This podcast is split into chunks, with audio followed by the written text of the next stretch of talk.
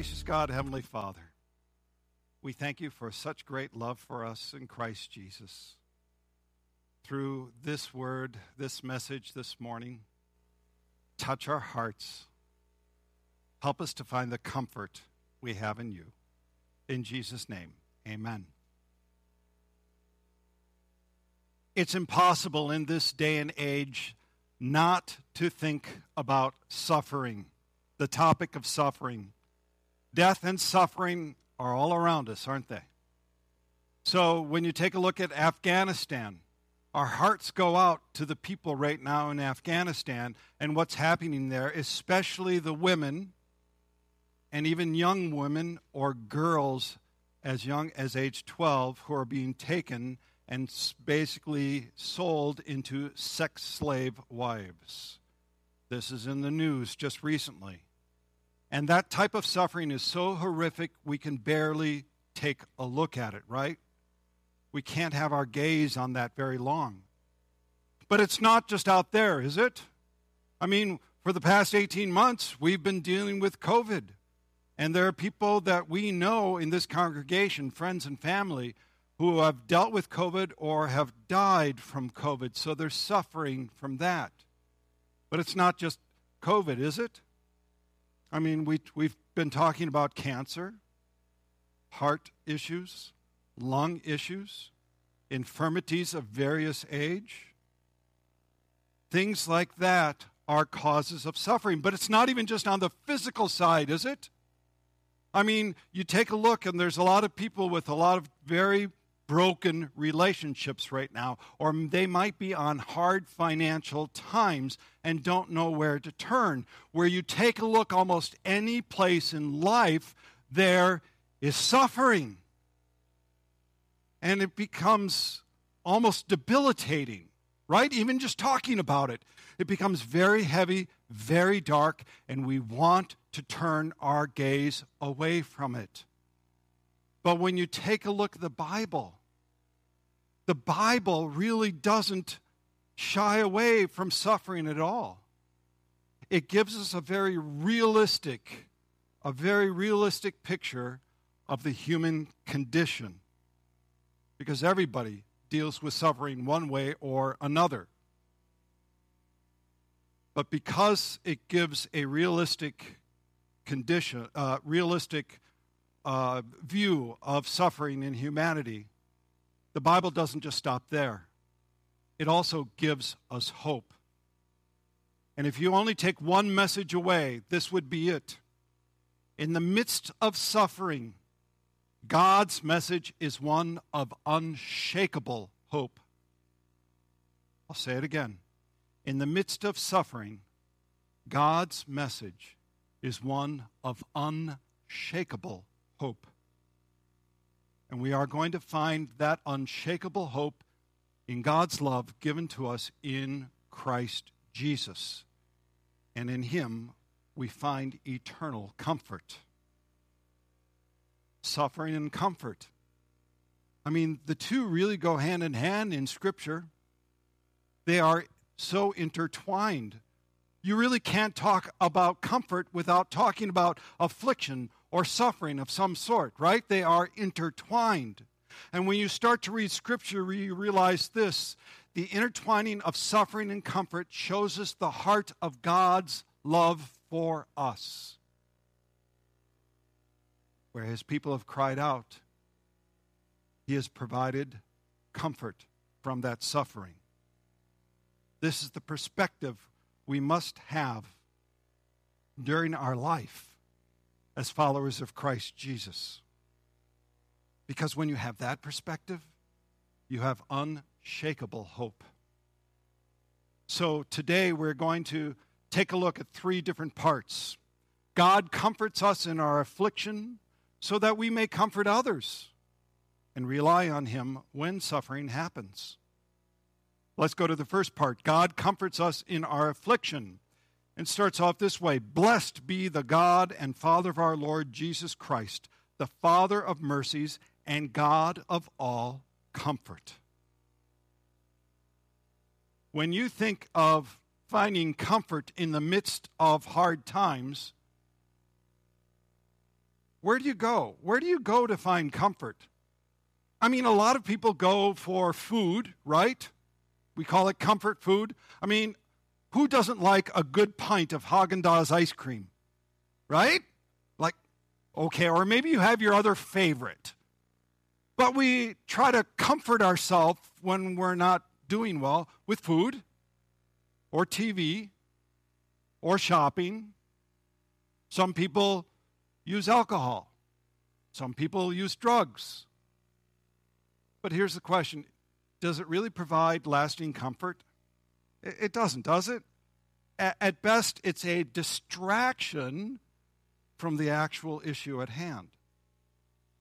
So, this is why Paul starts off this way.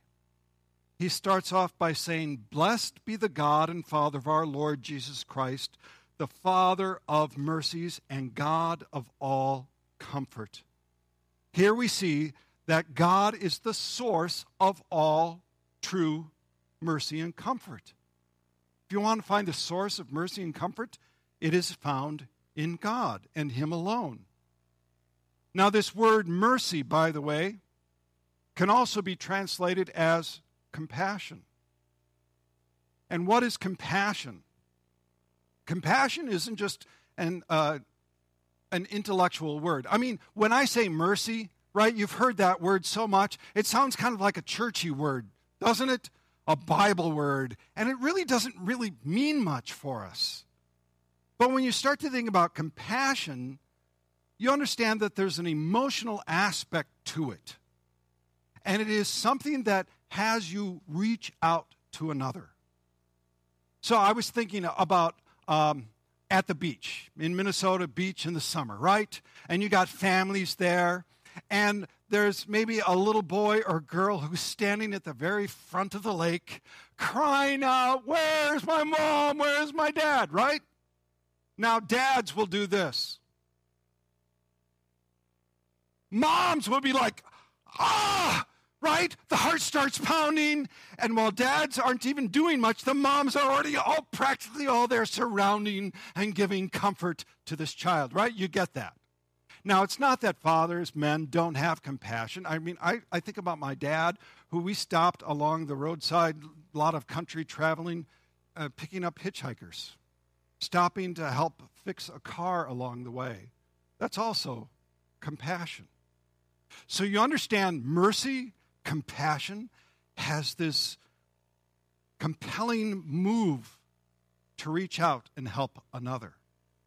Jesus has that compassion. He had compassion on the crowds when they were with him for three days and they had nothing to eat. It says he had compassion. Let's get them something to eat.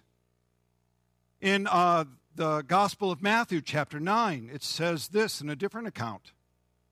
And Jesus went throughout all the cities and villages, teaching in their synagogues and proclaiming the gospel of the kingdom and healing every disease and every affliction.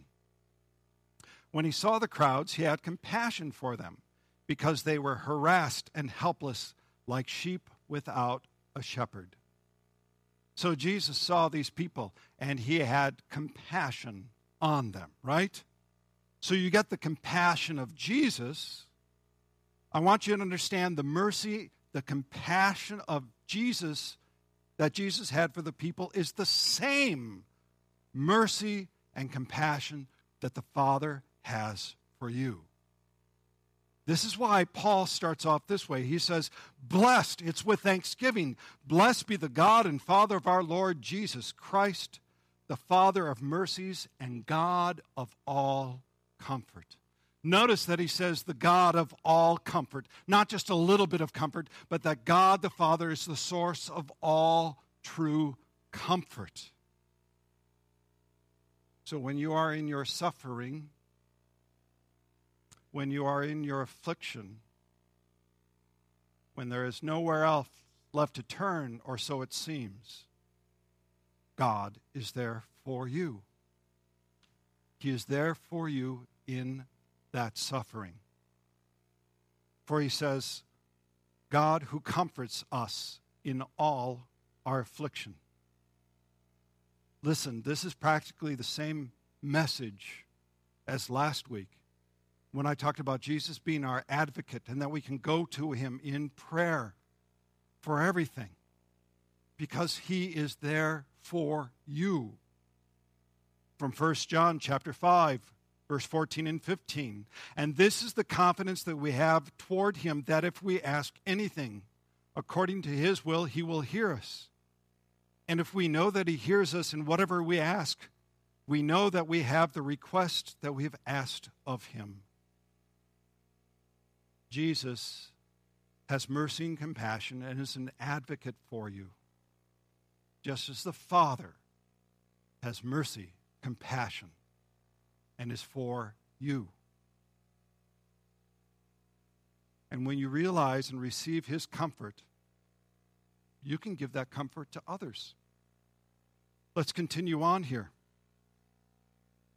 I'm going to read verses 4 through 7 so that we may be able to comfort those who are in any affliction with the comfort with which we ourselves are comforted by God. For as we share abundantly in Christ's sufferings, so through Christ we share abundantly in comfort too. If we are afflicted, it is for your comfort and salvation. And if we are comforted, it is comforted, it is for your comfort which you experience when you patiently endure the same sufferings that we suffer. Our hope for you is unshaken. For we know that as you share in our sufferings, you will also share in our comfort. Now, that word comfort's used a lot there, isn't it? As a matter of fact, in the New Testament, the word comfort shows up in this letter more than any other letter or gospel in the New Testament. So when a word is repeated so much, we have to pause and take a look at it. Just like we did last week with the word testimony, we actually have to pause and take a, look at the word comfort. Because comfort is more than just a hug, which, by the way, that can be very comforting, but it's more than that. So, comfort.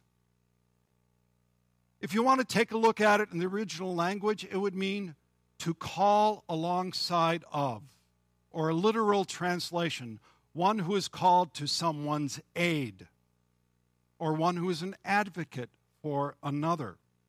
This is really what the word comfort means. So, in our affliction, God comes alongside us, He encourages us, helps us, and exhorts us.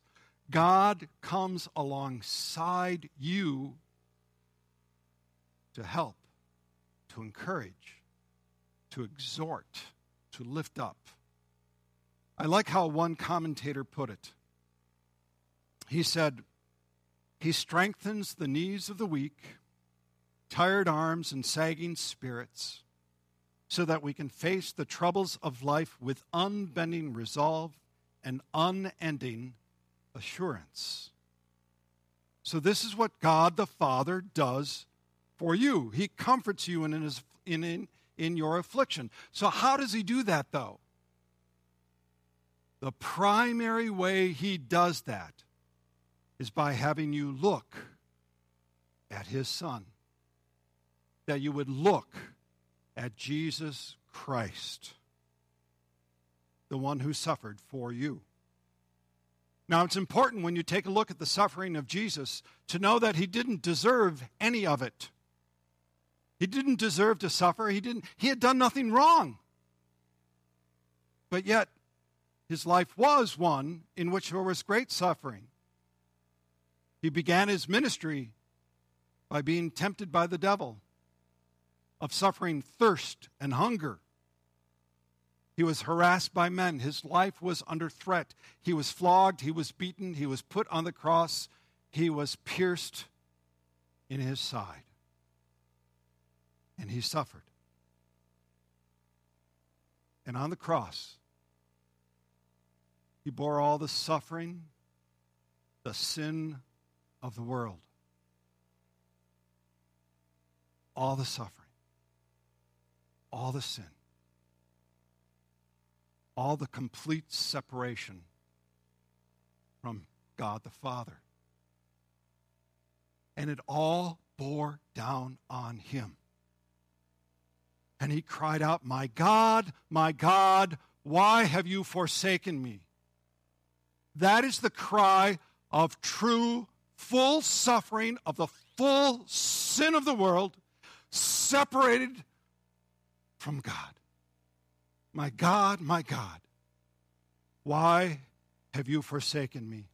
He took what David had wrote, written, what David had cried out, and he said, This is the full weight, the full wrath of God right then and there.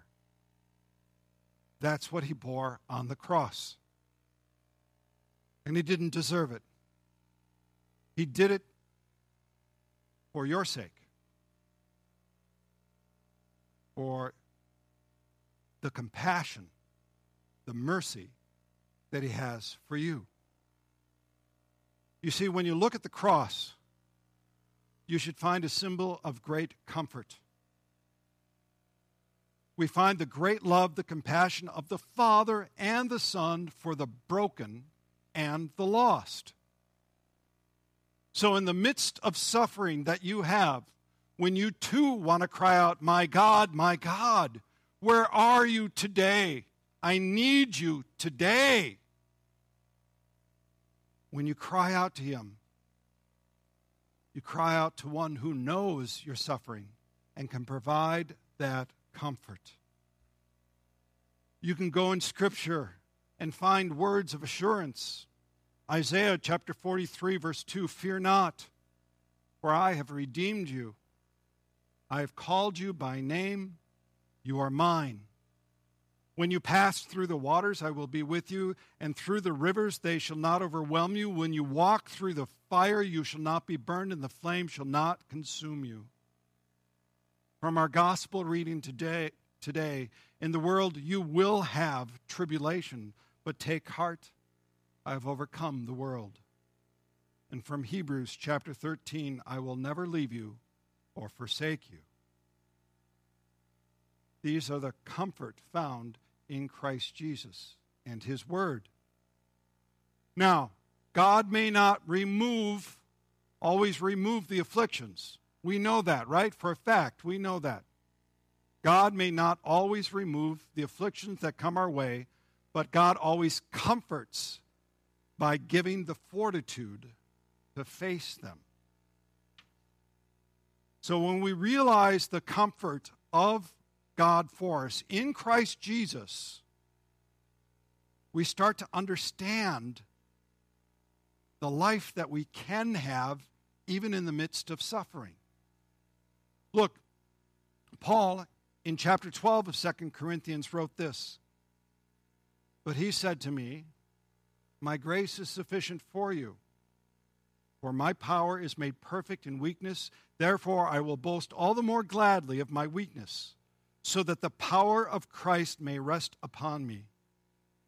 For the sake of Christ, then, I am content with weakness, insults, hardship, persecution, and calamities, for when I am weak, then I am strong. See, here's what Paul knew Paul knew when you are strengthened by his Jesus, by his power, by his love, by his comfort, you can share then that comfort with others you have an unshakable hope. Look, there is true tragedy in Afghanistan right this very day, right? They do not need platitudes. They need an unshakable hope that will carry them through no matter what.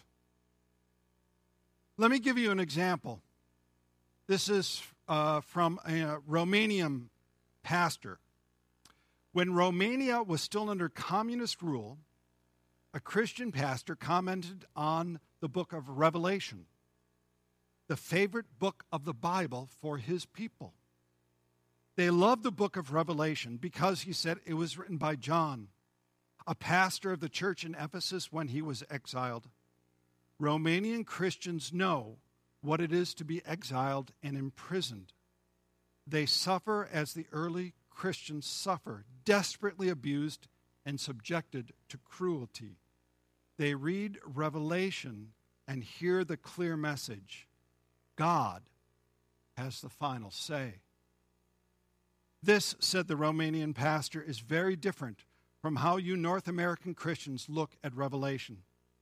You are fascinated with historical details, trying to work out precise future plans and speculations. You wonder about the rapture and you hope you will never suffer. We, he said, suffer. And in the midst of that suffering, we hear God speak to us through the prophet. It was a message of comfort in the midst of their suffering, a word of hope in a dark time of evil, a message that all is not lost. God mains, maintains control. This is what people in suffering need to hear that God is sovereign, that He loves you, and that love is given to you in Christ Jesus. And it is an unshakable love, it is an unshakable hope. That's the message we need to be able to share with others in the time of suffering. Yes, coming alongside and sitting next to them, sometimes that's the best thing you can do is just to sit next to someone. At the same time, to be able to pray with them, to give them a prayer, a message of God's love for them in Christ Jesus, a message of unshakable hope. Because you know what? Suffering does happen, no matter how much we try to avoid it. Verse 8 and 9. For we do not want you to be ignorant, brothers, of the affliction we experienced in Asia. For we were so utterly burdened beyond our strength that we despaired of life itself. Indeed, we felt that we had received the sentence of death. Listen, to be a follower of Jesus is to understand that there is suffering, and Christians aren't exempt from that. Not at all, not whatsoever. It's not that we look for some for suffering, but we expect it. And why do we do that? because we have a complete worldview. We start in the garden where all was good, and there was no death, there was no hardship, there was no strife, there was no murder, there was no hunger, there was no thirst. And now, after the fall, there's all of that and more. Listen, this was a hard sermon to write because I have 14 14 pages of scripture about human suffering. And it was depressing to read so much about that. That's the human condition. But we know it doesn't end there, right? Take a look at the book of Revelation. How does it end? With a new heaven and a new earth. All tears will be dried. There will be rejoicing we know how it ends. And we have a worldview in which we can understand suffering, suffering because of sin. But apart from a Christian worldview, there is no understanding of suffering. There is simply just an avoidance of suffering. No other worldview makes sense of suffering or pain, especially if there is no God. Look, all you have to do is read Ecclesiastes in some parts it was really depressing because he says, without God, you might as well just give it up and die.